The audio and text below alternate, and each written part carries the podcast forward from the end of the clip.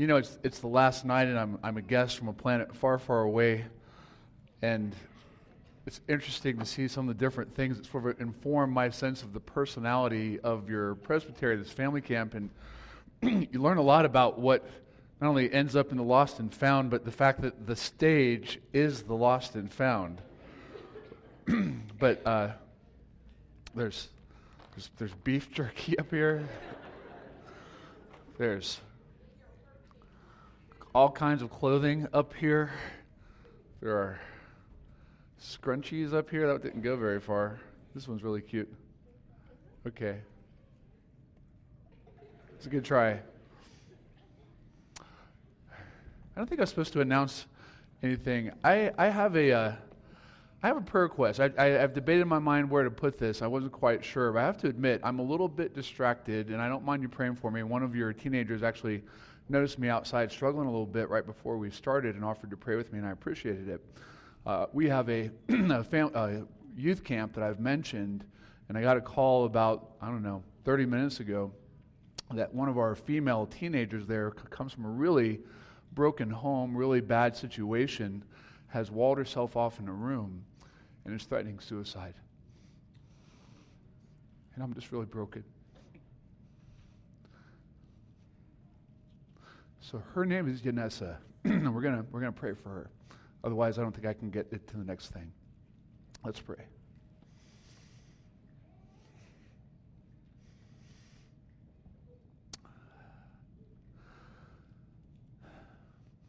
Lord, we thank you that you are the author, the giver, and even the sustainer of life.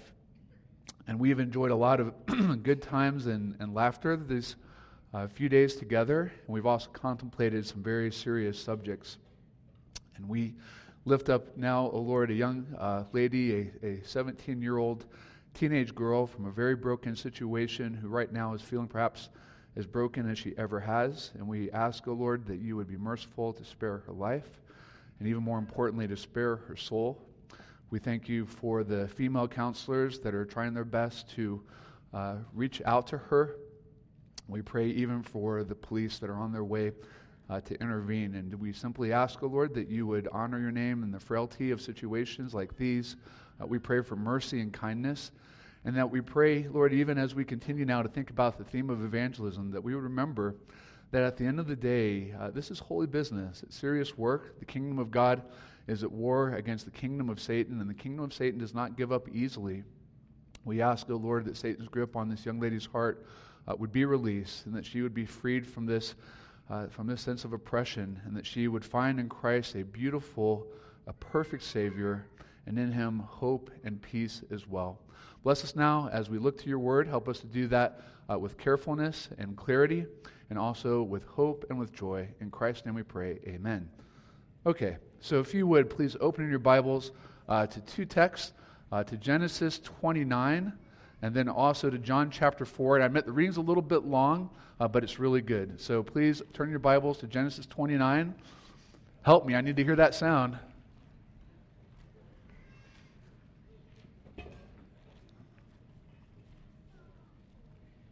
It's the first time all week I've chosen not to bring my reading glasses because I was so confident, uh, and now I can't see. All right, so Genesis, what's that? No. I want to wallow in my vanity instead. And that's terrible. All right, so let's hear God's word together from Genesis 29. And as I'm reading, I want you to think about the theme of uh, weddings and wells. But Jacob went on his journey and came to the land of the people of the east. As he looked, he saw a well in the field, and behold, three flocks of sheep lying beside it. For out of the well the flocks were watered. The stone on the well's mouth was large, and when all the flocks were gathered there, the shepherds would roll the stone from the mouth of the well and water the sheep, and put the stone back in its place over the mouth of the well. Jacob said to them, My brothers, where do you come from? They said, We are from Haran. He said to them, Do you know Laban, the son of Nahor? They said, We know him. He said to them, Is it well with him? They said, It is well. And see, Rachel, Rachel, his daughter, is coming with the sheep. He said, Behold, it is still high day. It is not time for the livestock to be gathered together. Water the sheep and go pasture them. But they said, We cannot until all the flocks are gathered together and the stone is rolled from the mouth of the well. Then we water the sheep. While he was still speaking with them, Rachel came with her father's sheep, for she was a shepherdess. Now, as soon as Jacob saw Rachel, the daughter of Laban, his mother's brother, and the sheep of Laban, his mother's brother, Jacob came near and rolled the stone from the mouth, from the well's mouth, and watered the flock of Laban, his mother's brother. Then Jacob kissed Rachel and wept aloud. And Jacob told Rachel that he was her father's kinsman and that he was Rebekah's son. And she ran and told her father. As soon as Laban heard the news about Jacob, his sister's son, he ran to meet him and embraced him and kissed him and brought him to his house. Jacob told Laban all these things. And Laban said to him, Surely you are my bone and my flesh. And he stayed with him a month. All right, now turn over to John chapter 4 and turn those pages loudly.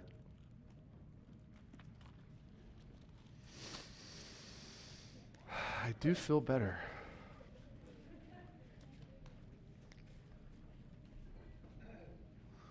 All right. John chapter 4, beginning at verse 1. We're going to go all the way to verse 30, so stay with me.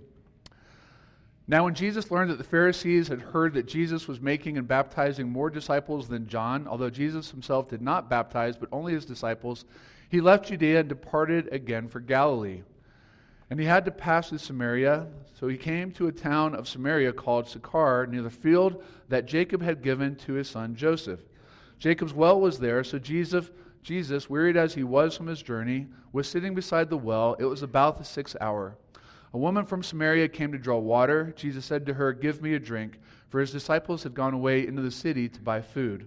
The Samaritan woman said to him, How is it that you, a Jew, ask a drink from me, a woman of Samaria? For Jews have no dealings with Samaritans. Jesus answered her, If you knew the gift of God and who it is that is saying to you, Give me a drink, you would have asked him, and he would have given you living water. The woman said to him, Sir, you have nothing to draw water with, and the well is deep. Where do you get that living water? Are you greater than our father Jacob? He gave us the well and drank from it himself, as did his sons and all his livestock. Jesus said to her, Everyone who drinks of this water will be thirsty again, but whoever drinks of the water that I will give him will never be thirsty again. The water that I will give him will become in him a spring of water welling up to eternal life. The woman said to him, Sir, give me this water, so that I will not be thirsty or have to come here to draw water. Jesus said to her, Go, call your husband, and come here. The woman answered him, I have no husband. Jesus said to her, You are right in saying, I have no husband, for you have had five husbands, and the one you now have is not your husband. What you have said is true. The woman said to him, Sir, I perceive that you are a prophet. Our fathers worshipped on this mountain, but you say that in Jerusalem is the place where people ought to worship. Jesus said to her, Woman, believe me, the hour is coming when neither on this mountain nor in Jerusalem will you worship the Father. You worship what you do not know. We worship what we know, for salvation is from the Jews. But the hour is coming and is now here when the true worshippers will worship the Father in spirit and truth. For the Father is seeking such people to worship him. God is spirit, and those who worship him must worship in spirit and truth. The woman said to him, I know that Messiah is coming, he who is called Christ. When he comes, he will tell us all things. Jesus said to her, I who speak to you am he. Just then his disciples came back. They marveled that he was talking with a woman. But no one said, What do you seek, or why are you talking with her? So the woman left her water jar and went away into town and said to the people, Come see a man who told me all that I ever did. Can this be the Christ? They went out of the town and were coming to him. Thus far, the reading of God's word. Let's pray now together. Lord, we ask that you would do now what we cannot do for ourselves, that you would pour living water into our hearts that you would hydrate us with the gospel, and that we would so fall in love with Christ and all of his beauty and all of his glory that being caught up in his love, we would desire to share the love of Christ with others. Bless us, we pray. Be glorified and honored, we ask, through Christ our Savior. Amen. Please be seated.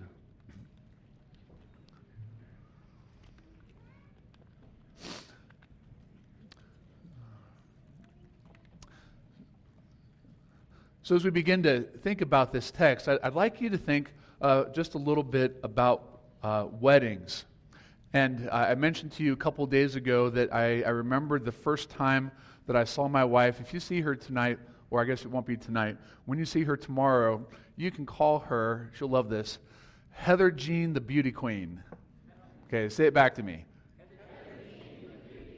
She will smile every time that is said to her because uh, she was affectionately nicknamed that uh, many, many moons ago. And I remember uh, not simply when I first uh, saw Heather in our Bible college cafeteria, and you know she just kind of whisked through the cafeteria, and I told you I'd been praying for a godly, athletic what? You have a fantastic memory. So I'm praying for a godly, athletic, hippie chick. Here comes Heather just uh, floating into the room and I see her, I fall in love with her. Uh, at, that, at that moment, every other woman on the planet like uh, gained 400 pounds and grew a beard. All the rest of the movie went to black and white, and there was Heather in the middle in beautiful color. And I'm telling you, I mean, she just swept me off her feet. It was kind of awkward because uh, I was playing in a band at that time, and there was a guy in the band who really liked Heather a lot. I knew that. And I was sitting beside him when Heather walked in the room, and I just remember uh, this distinct impression of, ha- of having pity for the guy beside me because I knew that was my wife, and he was going to have to figure something else out. and uh, 21 years later, by God's grace, uh, here we are because uh, she's very patient and kind. Uh, I also remember the day that I proposed to her. And uh, the day I proposed to her, I, I, worked this really nasty job on a boat, uh, literally on a boat that carries frozen chicken from, uh, from basically North Carolina, puts it uh, in this giant belly of a boat with these giant refrigerators the size of basketball gymnasiums, and ships it off to Russia. And so I actually proposed to her that morning. Uh, on the beach, and it was one of those perfect, you know, you kind of like maybe it actually happened, maybe I just remember it this way, but it was like an overcast, cloudy day and I drew uh, a little heart on the sand and got down on my knee. I'm just kind of old fashioned and proposed to her. And the clouds break and the sun comes down and she says yes. And it's all this wonderful. And I go to work. She jogs home. She's still into jogging. And on her way, uh, she stops and uh, sees an older lady gardening. And she just has to tell uh, this lady that she just got engaged. And I'm, I'm just all about her and she's all about me and it's all these fantastic things. Uh, well, today in this text, what I'd like to suggest is that there's a wedding in the making, and it's far more beautiful than what I just described. Because it's a wedding between Christ and his bride. And I, I, should say, this is a sermon I, have or lesson. I can't call it a sermon, right? I'm cheating. It's a sermon I'm turning into a lesson, whatever that means. Um, so, uh, this is a text I've spent quite a bit of time in, and the more I think about it, the more I really love this text, and the more it really encourages me to think about evangelism. And that's why it's my last uh, presentation on our last night. I know we've got a little bit to do tomorrow morning, but uh, there's a reason why I put this here. And it's because the love of Christ is overwhelming in this text. And part of the way uh, that you see that is by uh, setting up this idea of weddings. I'll explain what I mean by this. Uh, in the Bible, a lot of times people meet the person that they're going to marry at a well. Okay? Uh, so, uh, if you're looking at these texts, it's kind of interesting, or at least this text. Uh, here you have Jesus meeting this woman from Samaria at a well. Well, you might say, well, okay, so what? They just happen to meet at a well. Well, uh, what's significant about it is this is Jacob's well, and when you begin just to think a little bit about it, uh, when you do your Bible study kind of stuff, and think about, okay, so what else happens at wells? Well, think about a few examples. Uh, in Genesis 24, you have the story of uh, Abraham's servant who's been sent to go and to find a wife for Isaac. And Abraham tells him, Go back to my uh, kinsmen, back to my people, and uh, there uh, find a wife uh, for uh, Rebekah, uh, find a wife for Isaac who will be Rebekah. And the servant goes down to the land where Abraham had sent him. And while he is there, he prays this prayer Lord, might it be that the young lady who comes to me and says, uh, Can I help you with watering your animals? that she would be the one that would be the wife of Isaac. And of course, he sits down by this well, and as he's sitting there, uh, here comes Rebekah. And as the story unfolds, this is where the bride for Isaac is found. Okay, well, that's a one off. Uh, but then there's the one uh, that we just read. In Genesis 29, you have a similar situation where Jacob, who's fleeing from his brother Esau, uh, goes down to this land of his uh, relative. And while he's there, he stumbles upon uh, this scene at a well, and he's looking for his kinspeople. And I, I, think this is kind of a boyishly playful scene because when he shows up, uh, the shepherds say, We're not going to, you know, we don't roll the stone off just yet. It's kind of heavy. And we wait a little while, and then we roll the stone off and water the sheep. Okay? But then all of a sudden, uh, J- Rachel comes up, and when she comes up, uh, Jacob himself goes over by himself and he rolls the stone away. And I, I just kind of picture, you know, he's kind of like this, right? He's just all kind of bumped up all of a sudden. And he pushes the big stone out of the way and he waters the sheep. And uh, there's this uh, moment of embrace. There's this beautiful little exchange of language where even uh, his uncle Laban will say, You truly are bone of my bone, flesh of my flesh. And again, uh, you start to hear the soft little sound of wedding bells in the background. This is the second time uh, a spouse for one of the patriarchs is found at a well. The third is Moses. Where does Moses meet his bride?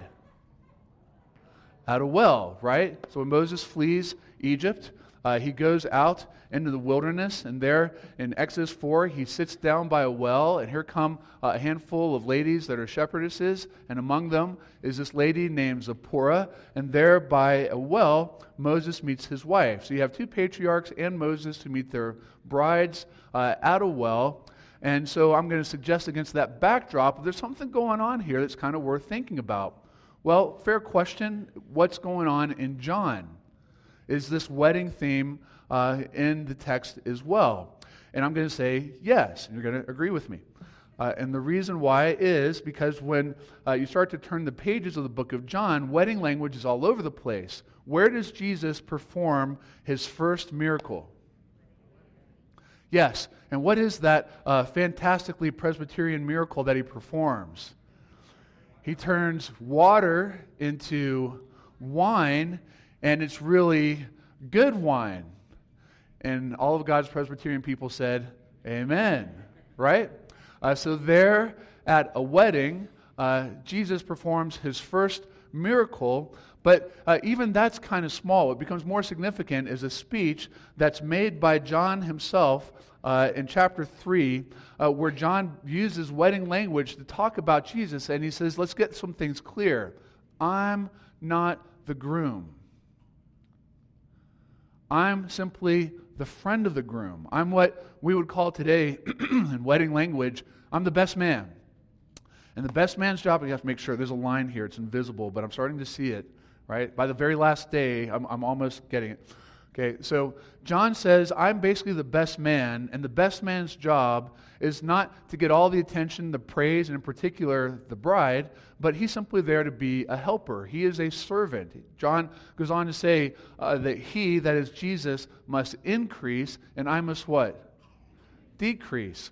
So John says this He says, I'm not the groom, Jesus is. Very clear in chapter 3. The question is if you've got a groom and we're talking weddings, there's at least one more thing that you really need. What is it? You need a bride, right? What's a wedding without a bride? Really awkward. okay? You need those at a wedding, okay? Uh, so if John is not the groom, he's simply the best man. Jesus is the groom, and we're talking weddings. Uh, John even says, you know, the bridegroom rejoices for the groom and his bride. But where is the bride? Okay?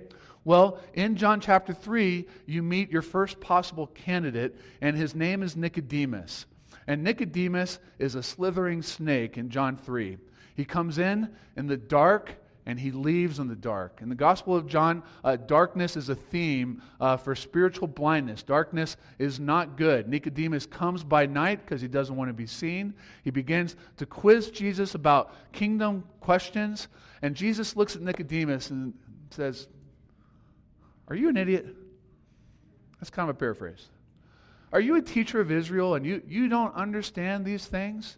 Don't you know? A man has to be born again in order to enter the kingdom of God. And Nicodemus kind of scratches his head and uh, looks like one of the three stooges and like, I got to go back in my mother's womb? That, that's a pretty dumb question, really. For, for a grown man, that's a pretty dumb question. But Nicodemus, he's not getting it. And not does he not get it, he gets rebuked by, by Jesus for not getting it. And Jesus uh, basically tells Nicodemus, You might be a teacher of the law, but you don't really understand what the law was really trying to say about the nature of the kingdom and how you get into it. And so Nicodemus, who slithers into the story by night, slithers back out of the story in the dark and does not seem to get it. Now, later back in the Gospel of John, he comes back. Uh, but at this point, uh, if you're asking the question, is Nicodemus going to become part of the body, the bride? Does he seem to get it? The answer at this point is no. But what's significant about Nicodemus is Nicodemus is the best of the best of the best of Israel. He is a man, he's a Pharisee, he's a teacher of the law. He seems to be an expert in things religion. He's as good as they come. Uh, he really is the best Israel's got to offer. He represents Israel at this point, and he doesn't get it. Okay? So, end scene one, if you will, with Nicodemus in chapter three. And now you come to chapter four, and the stage is set by a well. And I, I think that a good you know, Jewish reader of, the, of his Bible would say, oh, some, maybe something's going on here. But who do you have Jesus meeting in chapter 4 but a Samaritan woman. Now, if you know anything about the Samaritans, uh, they were the half breed people. After the Jews were exiled away, they came back and they had mixed uh, marriages. And so the Samaritans were kind of the, the half breed result of these mixed marriages, and the Jews didn't like them. Uh, they would say terrible things about the Samaritans. Uh, they didn't think the Samaritans got anything right. So this woman, who is a Samaritan woman, uh, really is the polar opposite of Nicodemus. If he's the best of the best of the best, sir, she's like the least of the least of the least. Don't bother. And Jesus, it says in the beginning of this chapter, had to go through Samaria. This woman is not only a half breed Samaritan, which, by the way, I'm half breed, so I don't use the term in a disparaging sense, uh, but you know what I mean. Uh, she is a woman whose life is in shambles. Uh, we've been talking kind of playfully all this week about staying, about staying.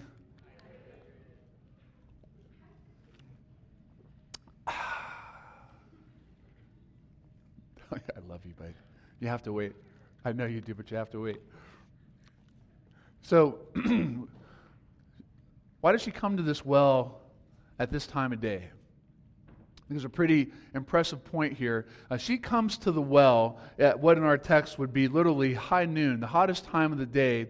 And there's a reason why uh, she comes to this well at high noon at the heat of the day. It's because her life is in shambles and she is literally avoiding people. The irony is, kind of like Nicodemus, she too uh, is uh, seeking to avoid people. Nicodemus comes in the night when no one sees, but this woman comes to the well at the heat of day when no one goes. Uh, she is, to put it uh, in a matter of clear speaking, avoiding especially the women of the town. She's avoiding the town talk. She's been the subject of the town talk. Uh, she has been criticized. Her life is in shambles, and it's no secret. She comes to this well at high noon, the heat of the day, hiding in the light of the sun. She comes when no one else comes. She comes alone, bearing not simply her empty water jar, but bearing also her empty, broken heart filled with nothing but her shame. This is a very broken woman. This is a very broken person. The fact that she comes this way says that she has been alienated by the people of her village. She has literally been the recipient of likely anything but love, and she comes all by herself. She's sitting there, and Jesus begins to not only interact with her, but he goes so far as to ask her for a drink of water. She's surprised. So he gets the snarky award, right? So I just kind of imagine that when this lady uh, begins to interact with Jesus, uh, she actually gets a little bit snarky. Jesus asks her for some water, and she's surprised that she would interact with him, with her. But then Jesus says to her, "If you knew the gift of God and who it is that is speaking to you, you'd ask him for what? Living water. If you knew who I am, you'd ask me for living water." And at this point, I imagine she gets a little dimpled, kind of snarky, sarcastic smile in the corner of her chin, you know, right about there, as she looks a bit more carefully and notices what does he not have? He doesn't have a bucket. How do you get water out of a well without a bucket? You don't. And she points out, uh, Sir, I hate to be the one to mention this, but you don't have a bucket. Where do you get this living water? Are you greater, she asks, than our father Jacob, who gave this well to his sons? And Jesus responds again uh, If you asked and I gave it to you, I would give you water that would well up to eternal life, and you would never be thirsty again. and what she hears is, Oh, wait a minute. this guy somehow thinks he can give me something, I never have to come back to this well. I never have to come back here and stand in the heat. I never have to duck from corner to corner, hoping that the town's women won't find me and talk to me or about me. Give me this water, she says. Now, I want you to notice something at this point, which, you know, if our theme has been evangelism, and you're thinking about doing evangelism and how to do it, and if we're going to learn from Jesus, I want you to notice what Jesus does not do here. He does not begin to give her four spiritual laws. He does not drop a John 3:16 he does not give her, if you will, uh, I'm going to go to the cross for you kind of moment here. In fact, uh, he says something that you might almost find unloving and lacking compassion. What does he say to her? Go call your husband. Now, I imagine that snarky little dimple hiding in the corner of her chin disappeared. And with that sentence, she stopped smiling. And those words pierced her heart. Go call your husband, verse 16. And Jesus uh, has her now in a pretty vulnerable spot. She responds, I have no husband. The implication is, I am lonely. I am broken. I am alone. I am in pain. And Jesus being the good physician, the lover and savior of souls, who's on a rescue mission, causes her to embrace the reality of her broken situation. I, I think this is fantastic for what we're talking about uh, because uh, he really helps her, if you will, come to the very end of herself. In fact, by saying, Go call your husband, uh, she begins to speak back to him, I have no husband. And Jesus confronts her, taking it even one further step when he says to her, You're right. You've had five husbands. And the next phrase is even more forceful. Uh, it's, it's literally, and the man you are now having is not your husband. You've had five husbands, and the man you are now having is not your husband. Jesus, the good physician, Jesus, the Savior and healer, is also Jesus who shows this woman her own heart of hearts. This is a woman whose life really is in shambles.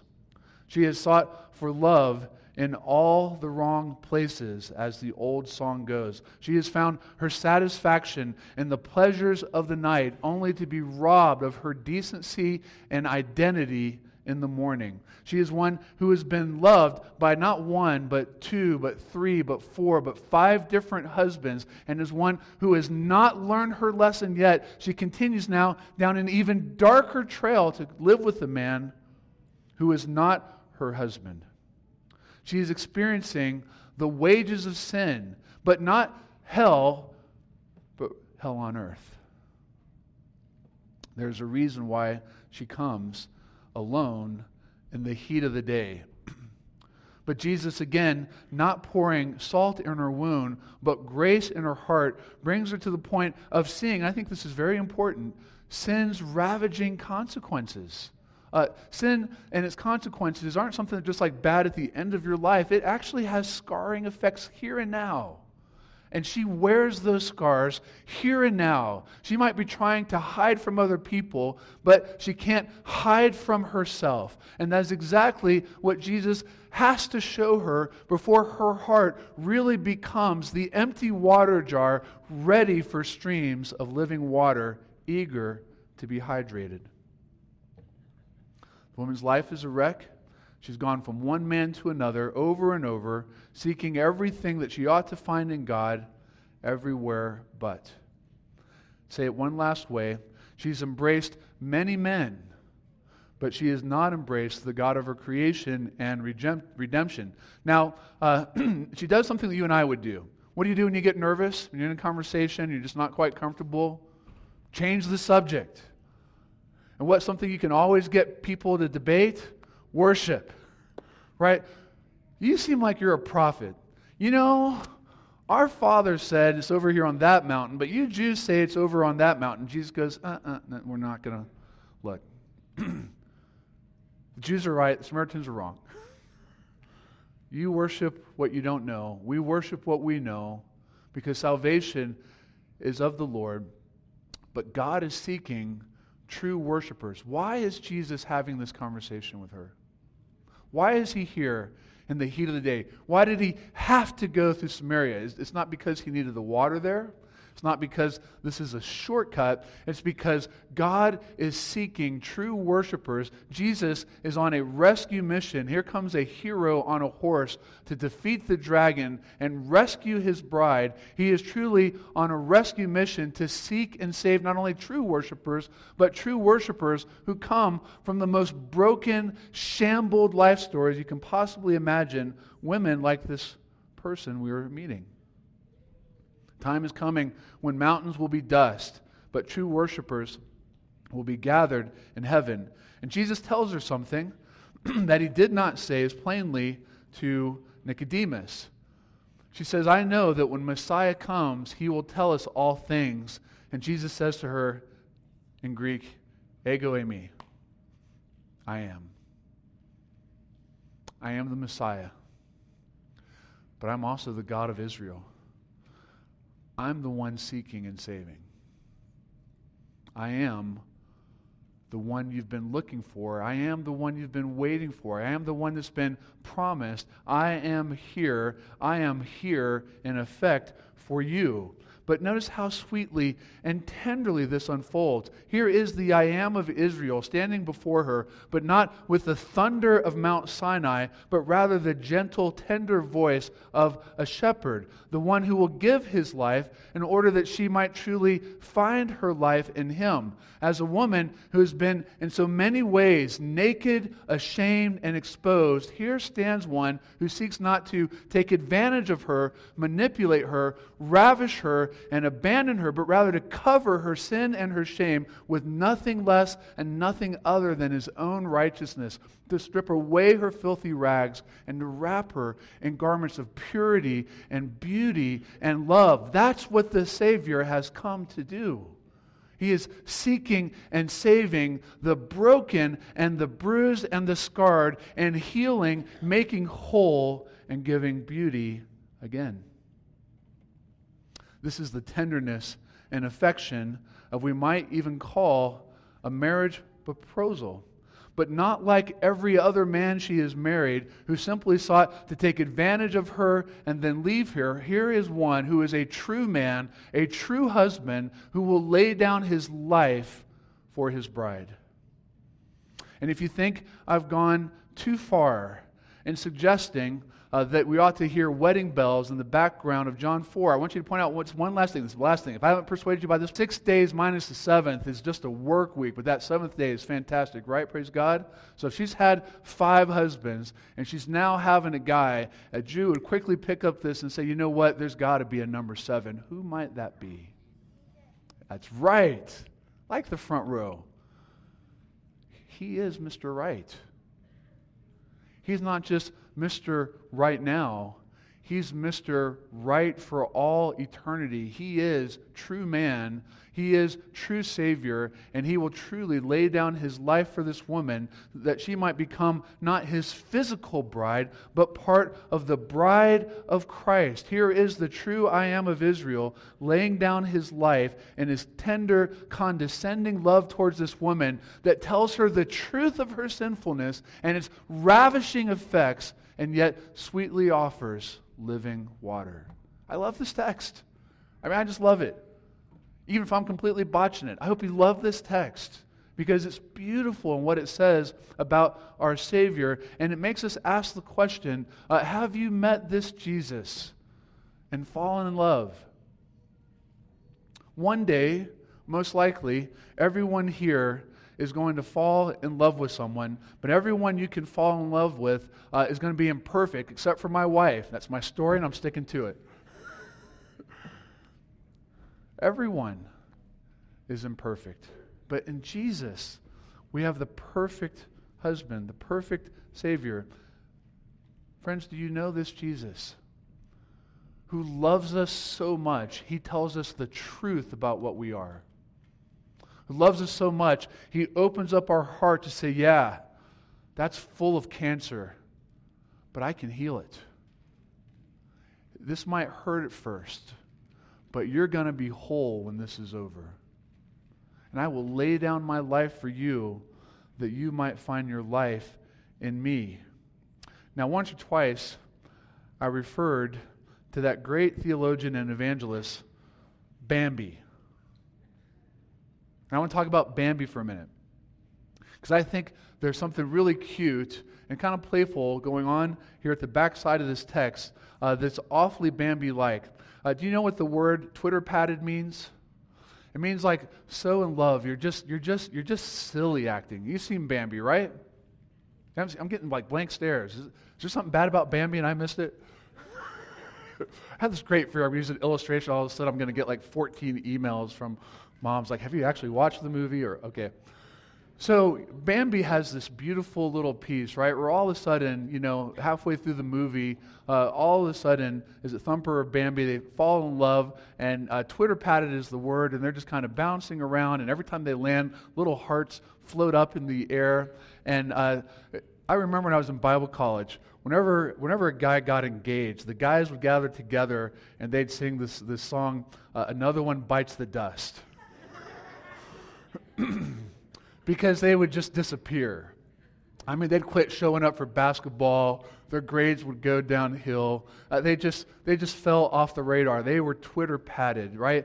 Uh, they just it's like the rest of the world disappeared, and there's this tiny little. You know, all they see is her. I remember standing uh, in line. this is going to make me sound like a dinosaur, but when I was dating Heather, and she was in Arkansas, I was in Florida, and I would have to call her on a, brace yourselves, payphone. For the five of you that remember what I'm talking about, I called my wife on a payphone using a calling card and had to stand there in line, sometimes for hours, while the knuckleheads in front of me called their girlfriends, wherever they were, uh, on a payphone, waiting for my bride. And then when I got on the phone, time didn't matter. Classes the next day didn't matter. I got up at 5 to go work at the YMCA. Sleep didn't matter. Uh, all that mattered uh, was Heather. It's twitterpated. But I, I think what you see in this text is this woman becomes twitterpated for Jesus. And I'm going to show you how. I've, if I've made my point that this woman comes to this well in the heat of day because she's trying to avoid the world, right? She's trying to avoid the townspeople. Look at what she does now at the end of our text. When the disciples come back and realize that they're talking together, uh, notice down at verse 28 so the woman left her water jar. Why'd she come there to get water, right? She doesn't have any water yet. She drops her water jar. She's not thinking straight. She goes running back to the town, right? To the town. You know what's in the town? People. The very thing she's been avoiding, the very people she's felt shunned by and shamed by and reproached by and embarrassed by, the people that she's been running from, the very people she's been avoiding are now people she goes running straight to. That is a changed heart. That is transforming love. She is unaware of that which usually has embarrassed her. She is so aware of Jesus that she makes a beeline straight for the townspeople and she says to them, and I think this is great. Uh, this is new convert evangelism. She doesn't drop some fantastic theology, she doesn't say anything remarkably impressive. She simply says, Come and see. Come and see this man. And what she even adds to it. Uh, it blows my mind. Come and see the guy that just told me all about myself. What did he tell her? You've had five husbands. You're living with a guy. This is not right. Come see the guy who just called me out, but offered me living water, life, and hope in himself. Come and see Jesus. She's in love. That's how this works. You want to know what motivates us to do evangelism? It's not me telling you, go do it. Evangelism is not the 11th commandment. Guilt is what drove her to the well by herself in the heat of the day. But love is what drives her to go back to those townspeople with the love of Christ now overflowing from her heart. I want to point out uh, one other thing I think is just simply splendid. And again, this a little bit provocative maybe. But uh, you'll notice that before she runs back and begins talking to the town people, uh, she doesn't take a class from Evangelism Explosion. She doesn't go through catechism. Far as I can tell, she doesn't even get baptized. She simply met Jesus and fell in love and wanted to go tell others about him. And the most simple way of saying it, friends, that's what we need. We need to be in love with Jesus. Whether you are just falling in love with him or you need to renew your love for him, just fall in love with Jesus over and over and over and over. He never gets old. It's, it's just the problems are with us. Renew that love. Be twitterpated again recently we were doing a kind of spring cleaning sort of thing, which is just to say my wife was doing the work and I just happened to show up with a coffee cup. And we saw these old pictures back in the day when I had no gray hair and she looked exactly like she does now. You better tell her I said that. and it just reminds you, you know, those feelings, right? Makes you stop and think. 21 years later, you know, how, how, how am I doing with this? Am I still in love? Am I still striving to love her? Are we still striving to love Jesus? You know, you could, you could learn, we could spend another couple weeks learning all kinds of fascinating, impressive techniques about evangelism. You know what? It, it wouldn't mean squat if we didn't have love for Christ. But if you have love for Christ, like the Samaritan woman, a lady of the night,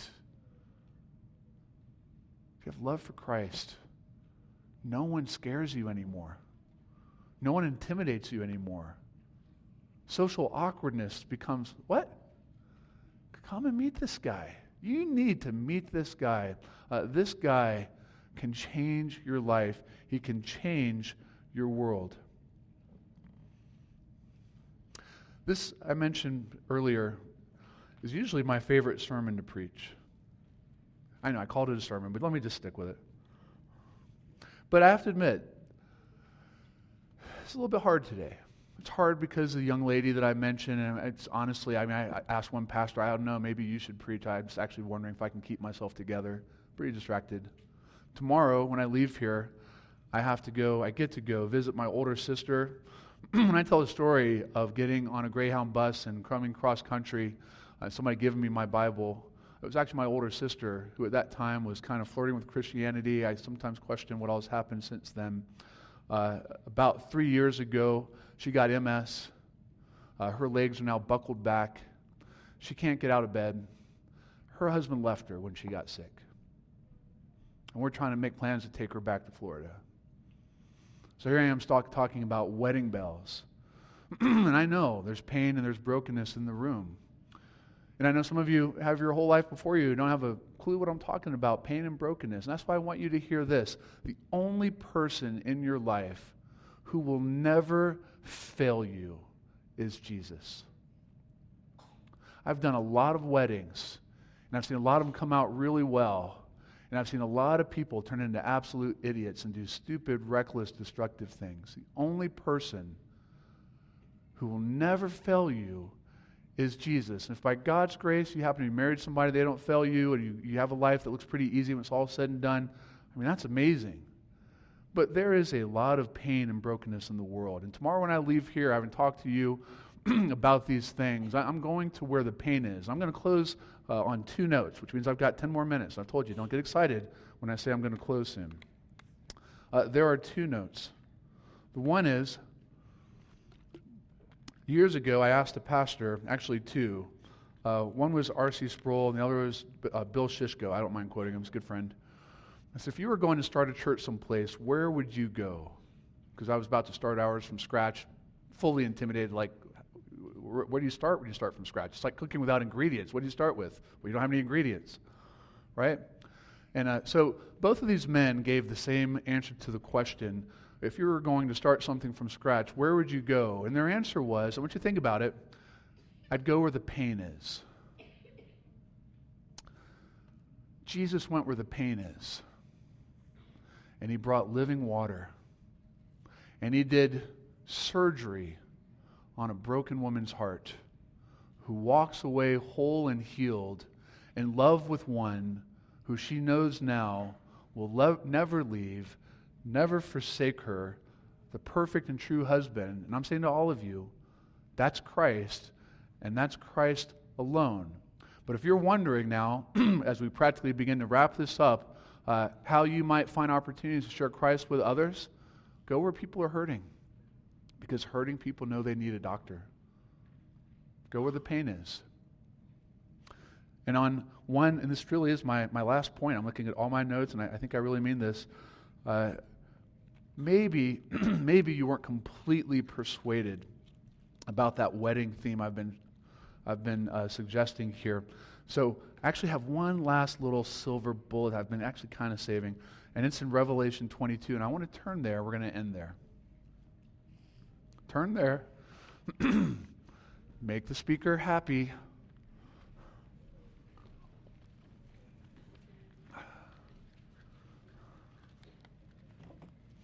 White noise for pastors always puts us at ease.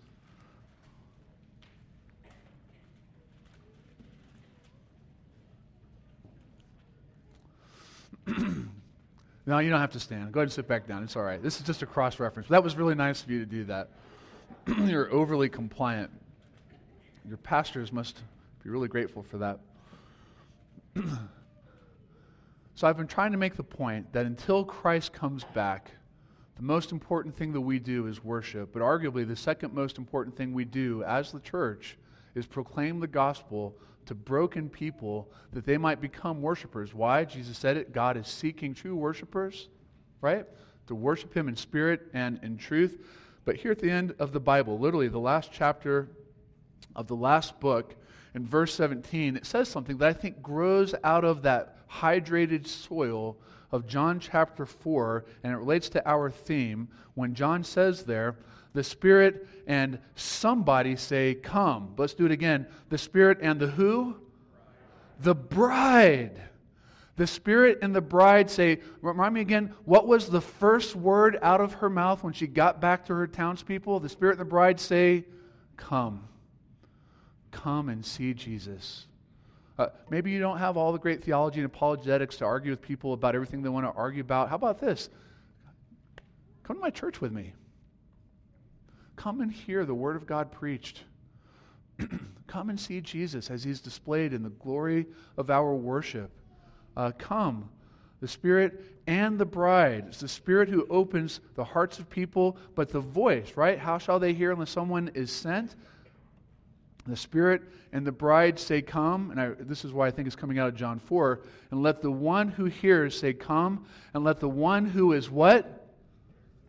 Thirsty. The one who is thirsty, let him come. And let the one who desires take the water of life without price. Do you know how much? Okay, trick question.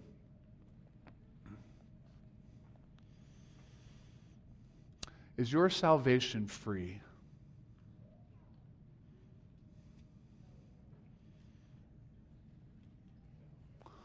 Right. Trick question, right? You're smart enough not to say it too quickly. It's free for you. The water of eternal life is free for you, right? But it cost Jesus his life. And the Spirit and the bride say, to the end of the age, to you who are thirsty, come and drink freely of that living water that Christ has secured with his own life together.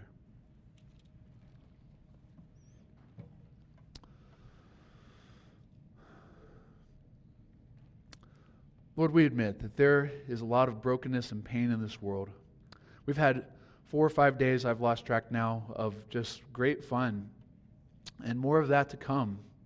And while we're here enjoying the good time that we are having together, we ask the Lord as well that you would help us to recognize that there, there are people in the world who are in pain. There are women like the woman of Samaria. Uh, there are men, boys and girls, like this young teenager at uh, our camp back in Florida. There are people who are lost and broken, and the wages of sin have ravished them already. Perhaps not even their own sins, perhaps even the sins of others. And we know, Lord, that there is only one truly good and effective physician, and his name is Jesus.